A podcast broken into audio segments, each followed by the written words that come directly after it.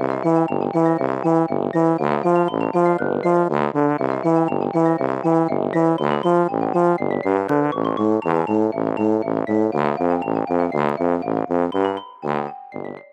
家好，我是帅帅。大家好，我是 GoGo。欢迎收听你的宅友已上线。我们今天要讲的是《WandaVision》，那它是第一部漫威的迷你网络影集，属于是漫威电影宇宙的系列作品之一。因为刚刚有强调说是漫威电影宇宙嘛，所以它跟我们在戏院里面看到的那些漫威电影，它是属于同一个世界观。为什么要强调是电影？因为其实漫威它一开始是漫画嘛，电影虽然是从漫画翻拍来的，但它一直呈现一个很微妙若即若离的关系。它的很多元素或是人物，它会是漫威漫画来的，但其实它又不是真的，只是真人化翻拍，很多是加入了漫威电影。工业他自己的改编，那我觉得基于我们的求知欲，对于这种事情很有求知欲，我觉得上网查一下一些相关的发展。那网络上很多研究漫威世界很强的那些神人大大，他就讲一大堆说啊，漫画里面其实是怎么样怎么样，漫画里面超复杂、超纠葛的，我觉得简直比台湾的八点档还要纠葛个十倍。它里面有超多谁死了啊、复活啊，然后失忆或者不小心失手杀了谁，然后造成一个误会，然后之后又结盟啊、背叛。光听这个介绍，完全就有三立台湾。龙卷风的剧情，但我们真的是电影拍的，觉得漫画对我们来说这个世界观真的太复杂、太庞大了。那我们今天的话，我们不会是影评，不是专业的去分析那些彩蛋啊，或者是讲一些它电影跟漫画的宇宙观差在哪里，我们就只是单纯的观影的心得分享。没错，今天就是纯粹的漫威迷，然后跟《汪达与幻视》这一部作品的狂粉要来大爆雷跟大讲我们观影后的心得，因为太纠个，然后。有太多的余韵想要跟大家分享，一定会有超多爆雷的成分，请大家斟酌一下有没有要继续听下去。现在讲这部影集本身，它很妙，哦它一开始的时候是黑白的风格，然后用歌曲开场，他们两个新婚夫妻啊开着一个车，还有配音在那边用一个合唱团的方式合唱，就是《WandaVision》，然后他们快乐的到一个小镇，有点像《万花嬉春》啊，或者是像以前那种五零年代的情境喜剧，像什么《神仙家庭》或是《我爱露西》，但其实这我们没看过，但是我们出生前。说我爱露西，我快吓死了。我只是觉得这个画面很熟悉，那个家庭主妇，然后那种金发俏妞的样子。我上网去查这个风格，到底这个印象是来自哪里？然后还有讲出是我爱露西跟神仙家庭这种当初超有名的经典情境喜剧的风格。然后一开始很妙，一开始就是汪达跟幻视两个人嘛，然后他们很像不是一般我们这样真的在看别人在演出他们的生活，他很明显很像是在演舞台剧，有的时候还会这样对一下镜头啊，然后比较戏剧化的讲台词的方式会停格一下啊那样子，真的很像在看一部。部喜剧就是他们真的在拍一个五零年代、六零年代那种黑白电视的喜剧。对，我觉得这个蛮吸引人的，至少对我而言啊，很多戏剧，尤其是现在那么多戏可以追，然后注意力很分散的年代，如果你一开始不吸引人的话，大家看一看觉得真的好像有点烂、有点无聊，然后就会不看了。但这部戏我是从一开始就蛮入迷的，就觉得说哎、欸、很好看的，很吸引人。当我点开《汪达与幻视》，然后发现它是黑白喜剧风格的这种家庭电影的时候，我真的有在跳回选单页面。那边再看一下，说，哎、奇怪，我是有点错吗？他怎么会这样？想说看到什么东西，然后他很妙。他第一集的时候感觉是在五零年代嘛，他随着集数，他年代会逐渐推进。第二集的时候就变成六零，然后第三集的时候变成七零，让人有点想要唱潘玮柏那一首《快乐崇拜》。所以他的那个年代，然后会变成从原本很古典的那种家庭主妇，然后变成那样有点时髦，但其实对我们现在来说还是有点复古，那种喇叭裤啦、卷发那样子。而且他每一集都还有不同的片尾跟主题曲，很用心，超用心的。我也想要赞赏他们这一点。它是一个剧中剧，就我们看的是《WandaVision》这个戏，但是他们两个人又在《WandaVision》这个影集里面又演一个情境喜剧。那个情境喜剧除了它有它的片头跟主题曲以外，还有广告，然后每一集进场的时候还要讲一下前情提要，就真的很妙。确定不会自我怀疑吗？我是每看一集我都一直自我怀疑。可能有一些期待是漫威风格的人就会想说，哎，说到底，虽然这个情境喜剧蛮幽默好看的，但我好像要的不是这个。我为什么忽然看起来情境喜剧？好看的地方是它很像是一个欢乐的情境喜剧，但它其实隐藏着很多让人有点毛骨悚然的桥段，但它不会解释。例如像第一集，幻视在那边还是要找个工作，所以还有上司的夫妻来他们家吃饭。上司的夫妻在那个社交场合，他就很自然的问他们说，哎，结婚多久啦？为什么搬来这边？然后他们两个就真的瞬间从那个很欢乐的情境下，忽然脑袋一片空白，然后脸也变得很僵硬，他们真的完全答不出这个问题。这是部戏里面第一次出现这种不自然的桥段。那后来他的上司那个男生，他吃个东西噎到，然后他的老婆就有点可怕、有点狰狞的样子，一边哭着说 “Stop it, stop it”，就是停下来，停下来。但他是用笑着的方式讲，然后就觉得很诡异，就是为什么是这种情境，到底是怎么回事？就之后又这样顺着就啊，反正又用幽默的方式解决了，然后一个快乐的晚餐。然后他演演以后，他会陆续的出现一些这个快乐的小镇生活快要被破坏的桥段的时候，例如怎么忽然看那个神秘的人影，还是出现了不该在五六零年代出现的东西。这个时候在剧中剧里面，它就会倒转，就回到看到那个东西之前的画面。所以你大概就可以知道说，哎，其实它真的不是这个年代，然后真实发生的事情背后必有蹊跷。对，我大概就是第二集还是第三集，有一个不应该出现在这个黑白剧情里面的小小的遥控直升飞机出现在汪达家的花圃上面，然后它是彩色的。那时候我才想说，哦，我没看错，是这部没错。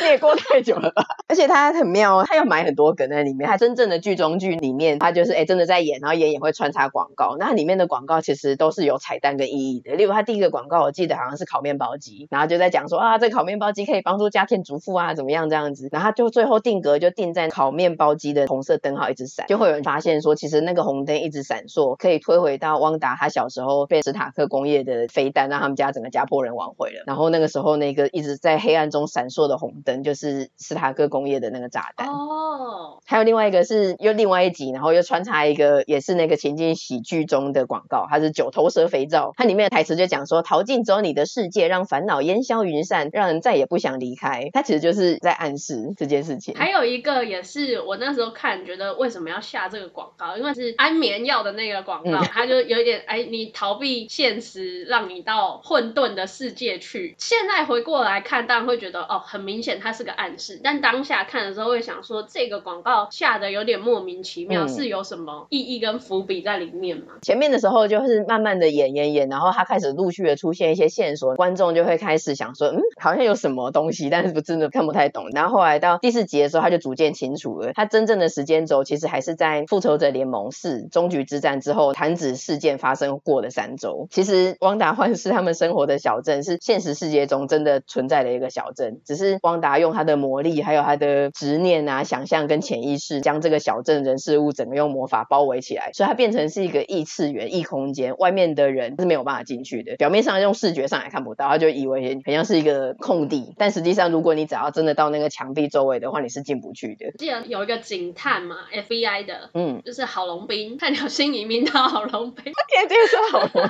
斌，还有演，还有笑场，你看我能不误会，我是不是看错吗？就很多元素都让人家自我怀疑。好，就是这个 FBI 的警探，他就有发现不对劲，就是有一个失踪人口的事件，让他到这个小镇的附近来，然后他就问了这个在巡逻的警员们，就说有没有这样的一个小镇。然后最可怕的是，明明这个小镇的招牌，小镇叫做西井镇，我们有看到这个招牌，可是所有的警察都说没有西井镇，这个镇是不存在的。但他们又问他说，那有东井镇吗？因为有西就有东嘛，这个相对应的关系。他们又很明确的说有，有东井镇，就显得这件事情很诡异。对，刚才讲了说为什么有的警员完全失忆，是因为汪达他的能力是在九头蛇时代的时候被精灵宝石激发了他的超能力的潜能嘛，所以他的能力是可以有点操控人的心智那一种的。刚刚没有讲到说现实生活的小镇被他包围起来了嘛，那原本在那里面的人也瞬间被那个魔法包围起来，就变成他这个情景喜剧里面的配角，然后他们的言行就被汪达控制了。但汪达他可能不是有意识的控制的，其实很多像刚刚那些广告啊，其他的东西，其实可能是他的潜意识，然后因为他的魔力太强了，他自己也没有办法完全去掌握它，所以有一些真的也不是他有意去操控的，但他就无意识的就造成了这样的行为。这个也显见出汪达他的能力现在可能是在一个不受控制的状况，而且有点在超乎他的能力范围，进入自动驾驶模式。马斯克。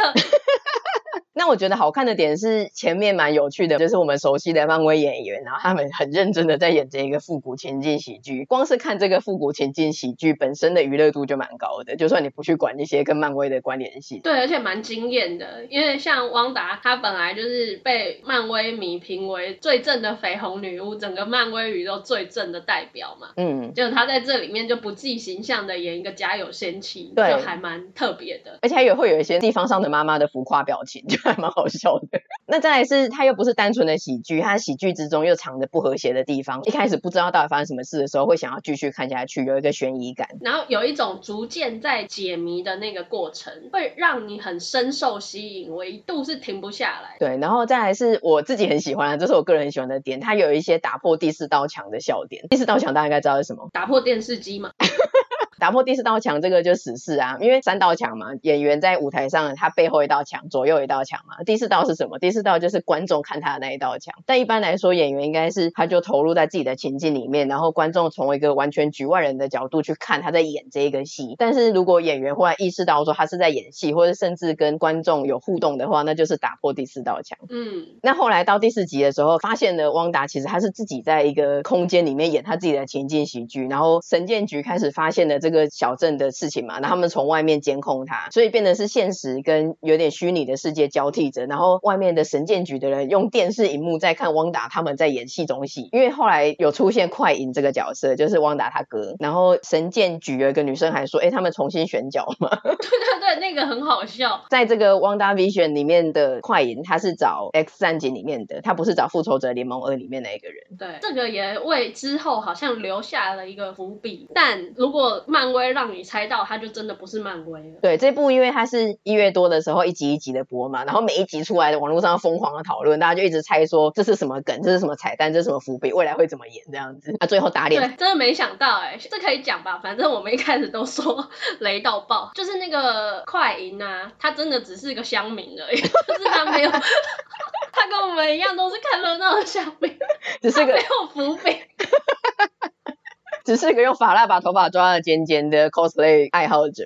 我们都想太多了。对，然后再来是第七集啊，因为第七集汪达反正经历一些事情嘛，然后就天啊身心俱疲，然后幻视也发现了，其实他们是活在一个小镇里面。他后来就整个有点像那种真人秀里面会忽然真人演一演，然后制作单位对真人进行访谈。我觉得那边超好笑，对对对，这个很好笑。就汪达就是一个地方上的妈妈，然后在房间里面讲说：“我真的累毙，我今天真的好好的休息，谁来帮我带小孩？”还我真的好累，我想要瘫死在沙发，只想要一个人。然后还有一个是幻视，他要急着回去跟汪达沟通之类。他在小镇的边边，然后他急着要回去找汪达，但是忽然他就坐在一个车子的旁边，然后坐在像导演椅的上面，然后访问说：“啊，我真的不知道为什么事情会变成这个样子。”对，他还说：“我不知道为什么我还要坐在这里接受你的访问，我应该要赶快回家找我老婆才对。”对。反正我觉得这个很好笑，就很莫名，忽然插入了一点真人秀的成分。我觉得他蛮有有终的，就是他从第一集到包括第七集、第八集，他还是运用这种电视史演变的元素在进行，蛮特别的。还有一些小细节，例如说，其实像我们看到的漫威造型，它都是有经过一些现代化的美感改良，它不是真的照最以前漫威漫画里面的造型嘛？因为这样子真的是太累了，真的是一群人就是 cosplay 很诡异。他们里面就有经历。一个万圣节，然后就用万圣节这个当做理由，然后让他们去致敬一些漫威以前的复古造型，像绯红女巫，她就穿的真的是很很以前的那种古老的绯红女巫的造型。嗯，还有幻视也是，对，还蛮用心的在这个细节上。这样子的话，就让那一些漫威迷超嗨，想哇天哪，第一次看到这个造型以真人的方式演员去呈现出来。那我觉得应该还有埋了超多大量的梗，但目前我们还无从得知。唯一一个知道的就是那个 WandaVision 嘛，他其实真的就。就是从标题就给你一个双关，因为 WandaVision 很像是汪达幻视的名字嘛，但其实 Vision 在英文来说，它也是一个有点幻觉、幻想，所以他其实一开始就已经暗示了说，这一整部戏那个戏中戏就真的是汪达妄想出来的一个情景，假的。对啊，那我们的心得是汪达真的很可怜，看完之后真的好惆怅哦，我就觉得原本以为这一部是个喜剧，但其实是个大悲剧，真的很虐欸，尤其是他们前面有多欢乐，后面就会多哀。伤。嗯，而且汪达这个角色啊，他其实在之前的漫威电影的宇宙其实琢磨不多，他就复仇联盟二出来的嘛，也没干嘛。我觉得他角色其实之前有点扁平，就是好像这样子有点畏畏缩缩的，有时候又忽然耍狠，但就这样。但我觉得在这九集的影集里面，他就真的一步一步的有去描写他的过去，他怎么得到那个能力，然后经历了什么伤痛，让他的人物塑造跟角色更加的立体。那包括幻视也是，嗯，比重当然还是没有像美国队长跟钢铁人那么多，但在这一部里面就有补足了他们为什么汪达和幻视感情要好。那可能是因为汪达以前有一些过去的伤痛，然后包括他失去快银，那是幻视带给他的温暖，就逐渐的去了解说汪达现在的这一切都是其来有自的。对，因为他真的人生快乐的回忆就只有童年而已，然后后来他的童年被战争家破人亡嘛，剩他跟他哥哥，然后后来加入九头蛇，我觉得在那边也应该也是被利用，或是有一点人体实验之类的，应该也是一段不堪回首的回忆。那后来在复仇者联盟二，他哥哥就去世了嘛，结果复仇者联盟三好不容易他的新的心灵依靠幻视也挂了，而且一次是他杀的，一次是瞬间又被大番薯直接把头爆掉，我觉得他真的很惨呢。大番薯就是 Thanos，对，应该是大芋头啦。大芋头，因为他紫色的，我们太愤怒了，所以我们都会叫他大芋头。我还记得他对 Thanos 说：“你夺走了所有我的东西，就是幻视。”那个大芋头 Thanos 还跟他说：“你哪位？”我会模仿他那一句，哎，他就说：“You took everything from me。”然后那个 Thanos 是说 Who are you？很轻佻，很想揍他。那时候真的觉得你这个大芋头真的给我去死好，真的很想要用那个磨刀器或者碎芋头的机器把这个大芋头 刨成丝，然后还不吃这样。对。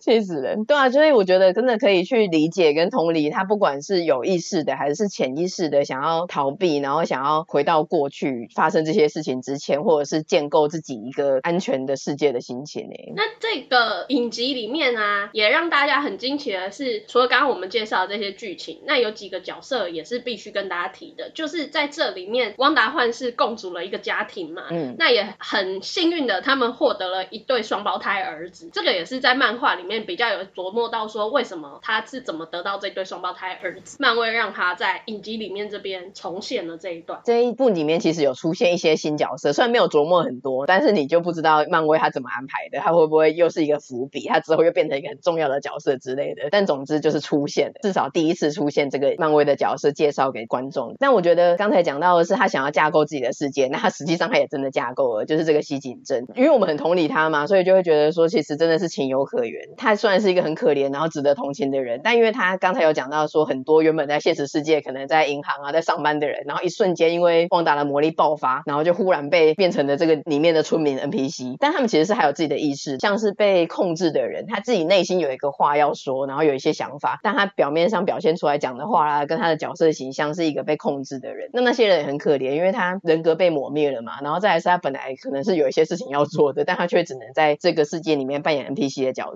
我是觉得汪达既然都要控制了，不如就直接抹去他们的记忆，给他们一个痛快。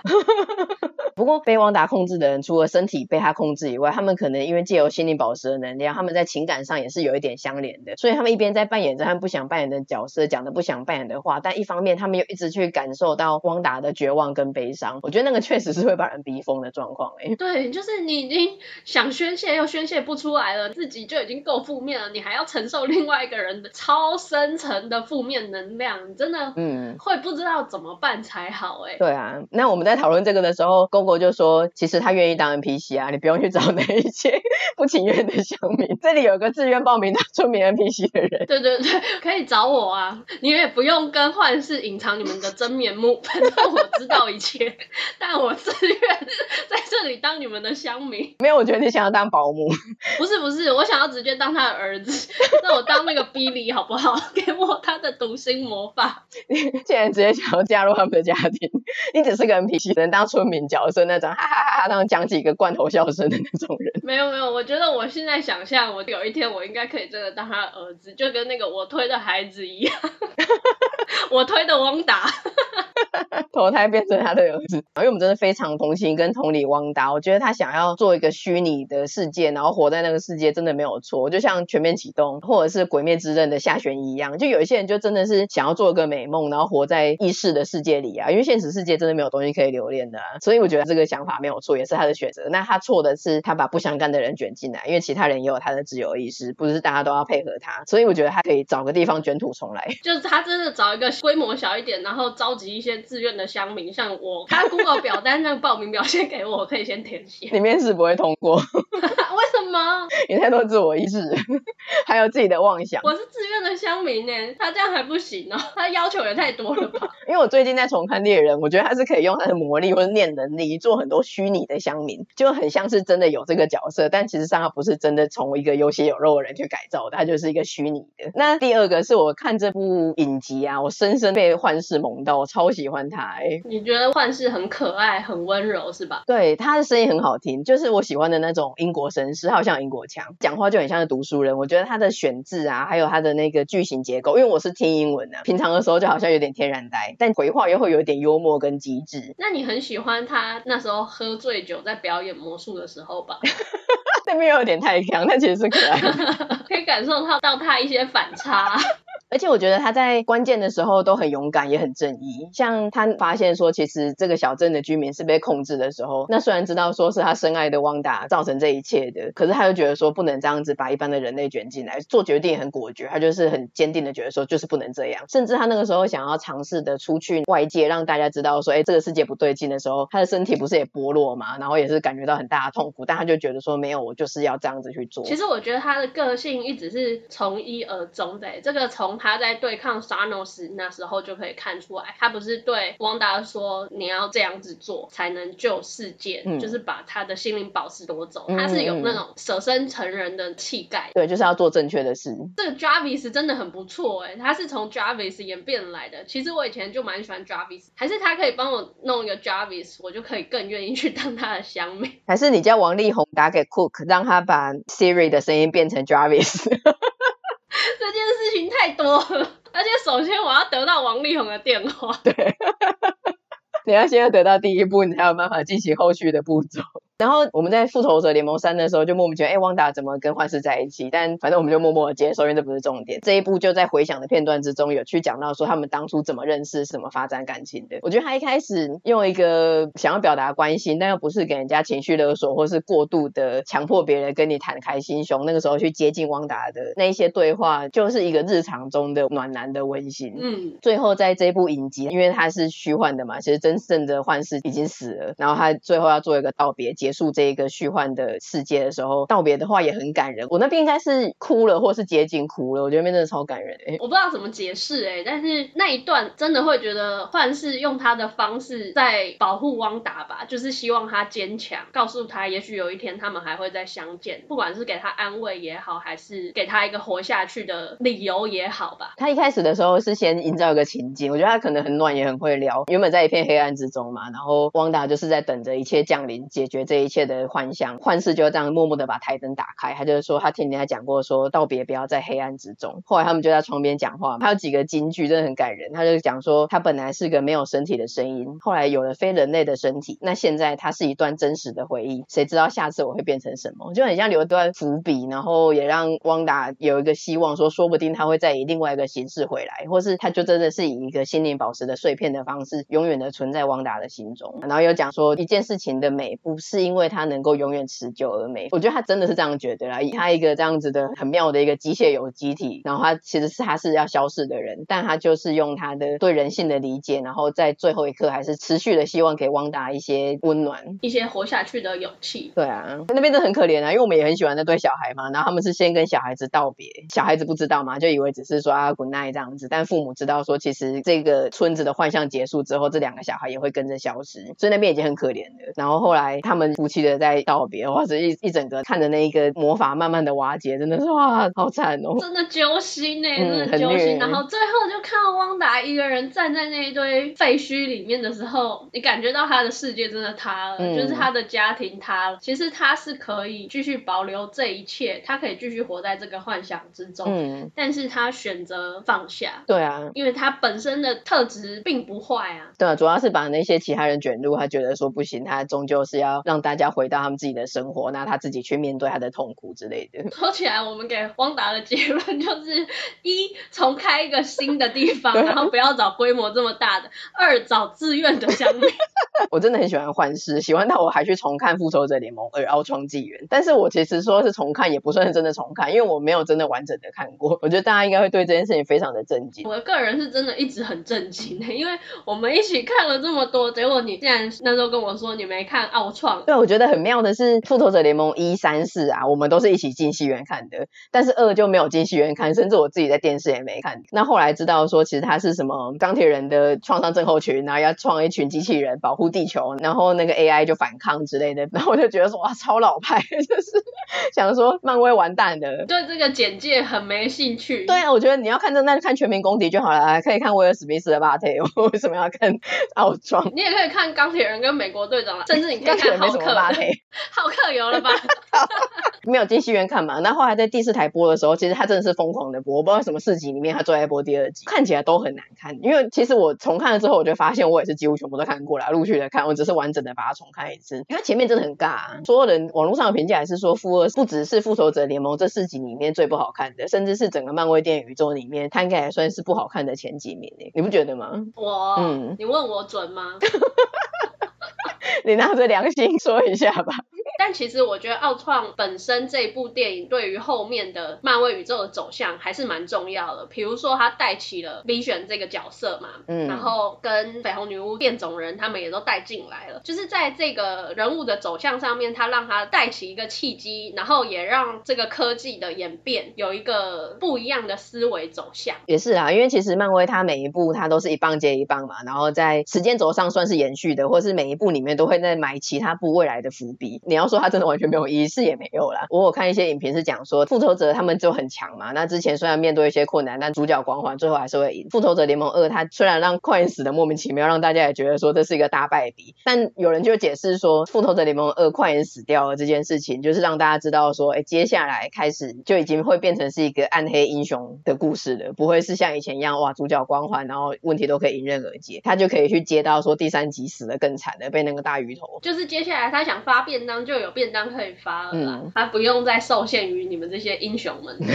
我是觉得前面很尬，一开始他们在那边攻打进九头蛇的地方的时候，再来是我真的很不能理解黑寡妇跟浩克之间这个美女与野兽的设定到底是从哪里来的？为什么忽然在这一集他就忽然变成美女与野兽呢？他可以去驯服还是浩克状态的浩克？不 就是有爱啊，你都说是美女与野兽了，就是他们之间有一些若有似无的情愫。但哪哪里来的？除非他们在拍一部影集，再用了九集来说服我。你搞不好可以在黑寡妇的影集里面看到这个啊。反正他们那边什么庆功啊，然后在酒吧里面，大家试着拿起雷神之锤那边，我就觉得演员也是演的嘎嘎的。我觉得这一集是从钢铁人对浩克那边后来开始变得比较精彩。嗯，所以一切的重点都还是钢铁人这个老大哥，他撑起了这个宇宙。可是，在这个奥创纪元里，我有找到一些汪达跟 Vision 的事情，就是汪达他见证了 Vision 的诞生，那个时候他从那个摇篮里面生出来的样子。最后 Vision 他被那个大芋头刨掉的时候，他也在场。还有最后的最后，他们不是在一个飞起来的城市里面吗？那个时候大部分的人都已经坐航空母舰撤离了，只剩下一些钢铁人还在撑着啊，或者雷神在飞来飞去的。可是那个时候汪达还在城市里面，是 Vision 飞去找到他，然后用公主抱的把他救走的。你那时候又觉得 Vision 真的很帅，你很庆幸你喜欢 Vision。对，从头到尾，你没有后悔过。对，我是世界上第二喜欢 Vision 的人，第一还是汪达，我不跟他抢。继汪达之后，我可以叫汪达姐姐。汪达还不愿意叫你妹妹嘞，你想过吗？还要看人家脸色吧。我很有度量，我愿意做小的。你这种人，你这个真的是标准的绿茶婊白莲花，就是对呀。就是人家明明就有正气，假装大度吗？对，然后你硬要说我愿意回来做小的姐姐，我没有要跟你抢的意思。对，说到底你本来就不该介入，然后你还假装大度。等一下，这个走向为什么让人这么生气呢？你这个心态太不可取了。反正你又不喜欢这一对，你喜欢是钢铁人，我又没有要介入钢铁人跟小辣椒。关键是我不能让你这个不合常理的事情发生。因为你很明确的复仇者联盟全部的人就是最喜欢钢铁人嘛，在那几个主要角色里面。嗯。但我之前一直在想说，我到底是比较喜欢美国队长还是雷神？那你现在确定你比较喜欢的其实是幻视？这个是，但是如果是以主角群来说，其实我最喜欢的，我发现真的还是美国队长啊、哦！真的、哦，你最终下定了决心吗？嗯，所以我觉得他的人格特质，他的人设啊，就真的很可靠，然后他就冷静的去做他该做的事情，还有带领团队。那雷神可能是有一点跟他现实世界的那一个 Chris 综合的印象混在一起。你是因为他雷神四之后变成一个肥宅雷神才不喜欢？不是啊，就是以整个人设的个性来说，我觉得我还真的是比较喜欢美国队长。那个时候不是那个城市已经要坠落了，那可能他们也活不了了，然后他就是说没有要撤离，然后黑寡妇就跟他讲说这样子我们活不了哎、欸，然后他就一直就是说对啊，就是保持的，因为像是船长一样，如果这个船我救不了，我就待在那个船上，就是要活一起活那种感觉。团队里面可能就是要这样子吧，又有一个是 leader 的角色，然后就讲一些理想的 vision 愿景这样子，然后有一些是真的去实际做的人，那反正他还是带领了大家一起团结。像复仇者联盟四不是有一段就是大家都被打倒了，然后他就一个人在战场上，反正他后面真的完全没有人，但他就是觉得说反正我就还是冲了，那最后大军从他后面出现那个世界名画嘛，我觉得那幕真的超感动的。嗯嗯嗯嗯，然后他喊出了那句句最经典的 Avengers Assemble。对啊，复仇者联盟四之后，然后再到这个汪大 v 中间过了很久，我记得好像都没有漫威相关的作品，因为疫情的关系啊之类的各种延宕，所以有有点忘了。然后后来再看奥创的时候，才忽然想到说，哎，对，说到底这些人在复仇者联盟四之后，时间轴继续延续下去，他们都不会再出现的。因为我虽然是美国队长派的，但是就实际层面来说，没有钢铁人的智商、财力，还有他的嘲讽。嘲讽的台词，因为其实你仔细看的话，其实他是做大事的人，很想帮他点播顽童的干大事给他。对啊，因为他虽然是肉身，然后他有一些机械力，可是你仔细看，带领大家去做一件事情，那个精神领袖，或是那个有点像是 PM 的角色的，都是美国队长。但是实际上，你去最后做一个最关键的那个单场 MVP 啊，其实都是钢铁人，应该是负一吧？他带着那个导弹还是什么挖过的飞到太空，然后负二的时候是他在下面顶住那一个要沉的那个岛，然后大家也知道嘛，没有他就不可能打赢大鱼头，唯一的那个一。对，再来是美国队长也去过他的人生的嘛，所以我就想说，天然，漫威宇宙接下来到底要怎么发展？忽然震惊，你过了超久之后，忽然深深的感觉到这件事情，然后很震惊。这个后劲，你这个余韵也等太久才发作了吧？那个时候当然有了，那个时候不是复仇者联盟四之后就有一番讨论嘛，就说哎，美国队长的盾牌到底要谁继承啊？然后怎么样怎么样的？但你现在全部又过了很多年以后，深刻的去想，然后重看才会想说，哎，真的哎，虽然雷神还是在，但他就是那个样子。然后其他的都是一些，你要说人家小角色好像有点过分，但就说到底就是这些新人，那他们要去组成一个新的第四阶段的复仇者联盟，或者说那个主角群，目前很难想象会是长什么样那个新的团队。感觉只能期待汪达与幻视的那对双胞胎儿子了吧。就是现在台面上的，你不能依靠，那你就依靠小的年轻的，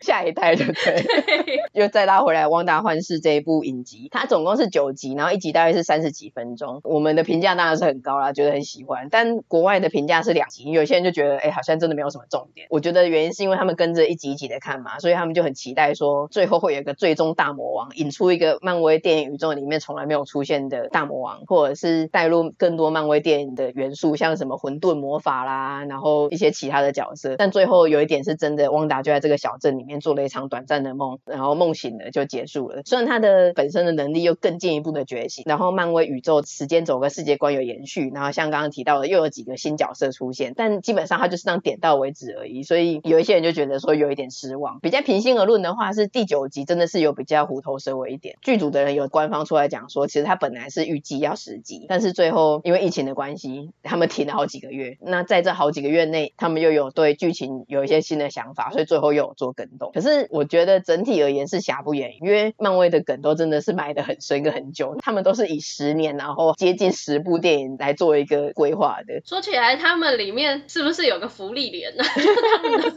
时间轴跟我们的单位不太一样。真的，对啊，所以说不定我们现在看就觉得说，哦，就是一个小影集，然后有讲了汪达幻视的故事，但说不定过了十年之后，我们又看了一个集大成的一个大作，因为这个汪达幻视这个影集是漫威宇宙第四阶段的第一部作作品。昨天回来说，哇，这个当初这个影子太厉害了，埋了超多梗，然后会在后来的每一部电影里面慢慢的去发展出来。不知道啦。不过刚刚也有提到说，这一部影集是新的漫威宇宙的开端嘛，所以这边我们也可以看到有几个他已经在第九集整个演完正片之后的彩蛋里面可以看到说，惊奇队长卡罗丹佛斯他的空军好朋友叫做玛利亚兰博，那玛利亚兰博的女儿叫做莫妮卡，她在这一部里面就有出现，而且已经长大成了，也成为一个军官了。那从里面也可以看到说，因为要去帮助汪达，所以他不断的在想办法进出这个小镇，那变的是他的身体也有一些基因改造了，所以可以看到说他有一些不同于凡人的能力。那在最后彩蛋的部分也有带到说，哎，你妈妈的一个老朋友要找你跟你说话，那这样的话就让人家蛮期待说是不是惊奇队长要回归了。嗯，这是第一个。那第二个是在这一部里面我们有介绍到，就是汪达他用自己的能力去创造了这个小镇，也带出了说他没有办法控制这个能力嘛。嗯，那后来有在讲说汪达他其实现在的这个能力呢是一个暗黑的力量，是混沌魔法，然后有一个黑暗的神书这个影子带起。那里面还有一个坏女巫的角色吧，然后就有说，其实你女巫的这个能力会超越至尊魔法师。嗯，那大家都知道至尊魔法师是谁，就是奇异博士嘛，所以就变得这个也可能是未来的一个重大看点。我们可以看到说是会对抗至尊魔法师吗？还是他们两个会有更多元的宇宙去做撞击，还是什么的？这个都是在最后的彩蛋埋下来的。对，不太确定汪达跟奇异博士的互动会是什么，关系会是什么，但蛮确定的一点是，这个汪达幻视的下一步就是奇异博士二，然后两个是会有一点关联的。那也让人家蛮期待的是，我们刚刚有提到说有新角色嘛，汪达与幻视的孩子。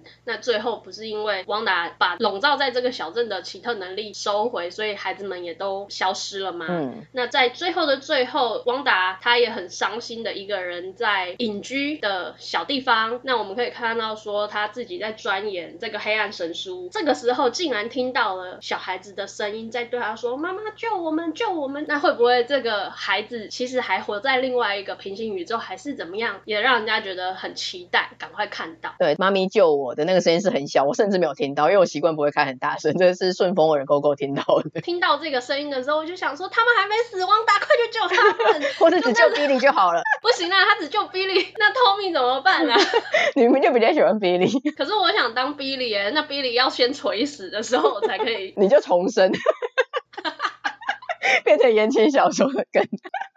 而且是让 Billy 弱化，他本来还比较强，重生之后变超弱。重生之后应该可以保有他的能力吧？不然他重生之后变一个杂鱼，不是很可怜吗？一般重生不是都会带着一些知识跟技能，我们没有。好像我害了他，就单纯的鸠占鹊巢。好衰哦，这样我对不起 Billy 耶。你对不起他吗？我对不起的人可多了，对不起整个漫威宇宙。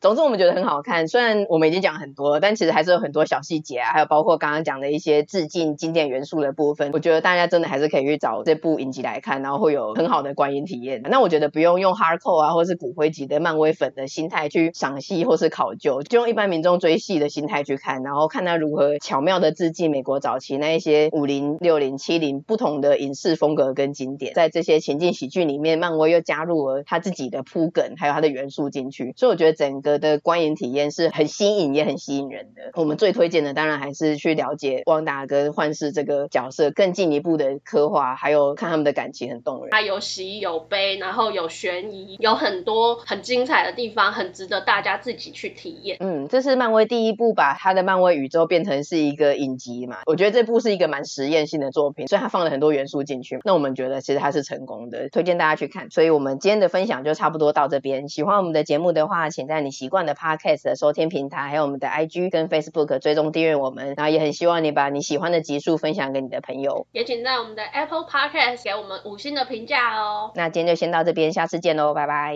下次见，拜拜。